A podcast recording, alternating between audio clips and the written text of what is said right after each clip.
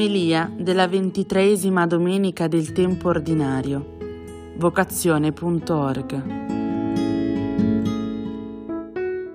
Questa è la ventitreesima domenica del tempo ordinario e seguiamo la liturgia del ciclo C.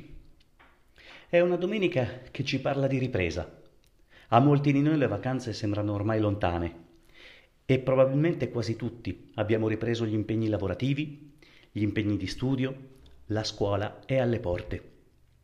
La liturgia di oggi ci invita a ritornare all'essenziale. La colletta ci parla dell'amore di Dio e ripartiamo da qui.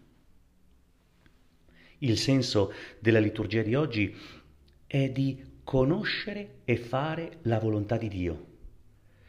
Noi spesso facciamo fatica a capirla. Ci invita a misurarne le conseguenze, la seconda lettura e il Vangelo.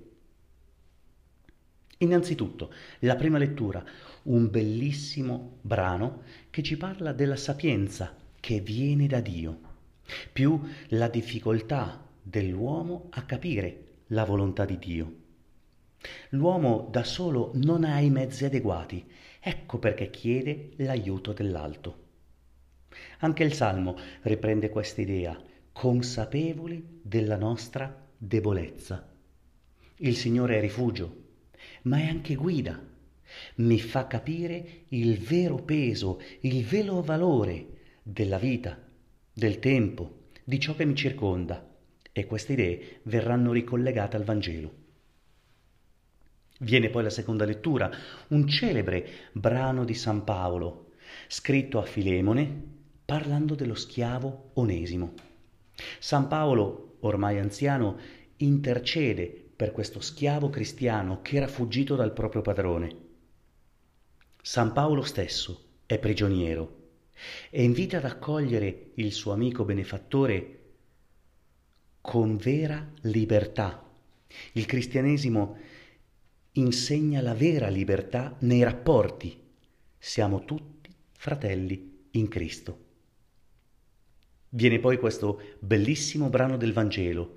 È celebre quanto esigente. Gesù ci presenta la rinuncia come valore.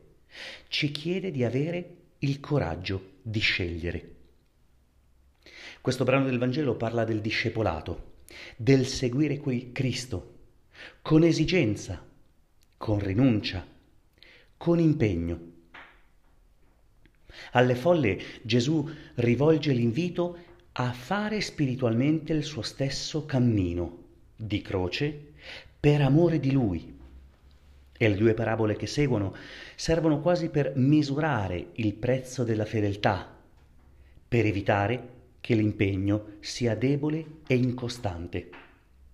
C'è da dire che Luca si rivolge a cristiani già impegnati, li esorta a non recedere nelle loro scelte e a perseverare, soprattutto perseverare nella volontà di Dio.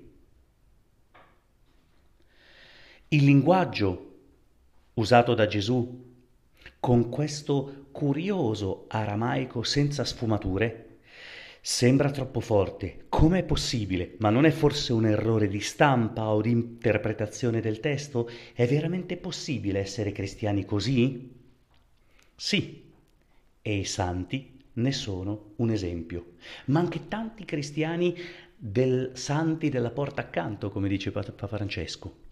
Qui il termine odiare deve essere inteso come bisogna amare di più. Noi siamo un po' prigionieri della mentalità del nostro tempo, della fretta. Cristo ci suggerisce di fermarci, di fare silenzio e di riflettere sulle cose importanti della nostra vita, delle nostre relazioni, del tempo che abbiamo, di ciò che ci circonda, di farlo da soli e con gli altri, perché anche gli altri ci illuminano e sono compagni di viaggio. Di fronte alla mentalità del tempo vorrei ma non posso? Mi ricordo le parole di quel film che ho visto recentemente. Vuoi qualcosa? Vai e seguilo. lasciamoci mettere in discussione dalle parole di Gesù.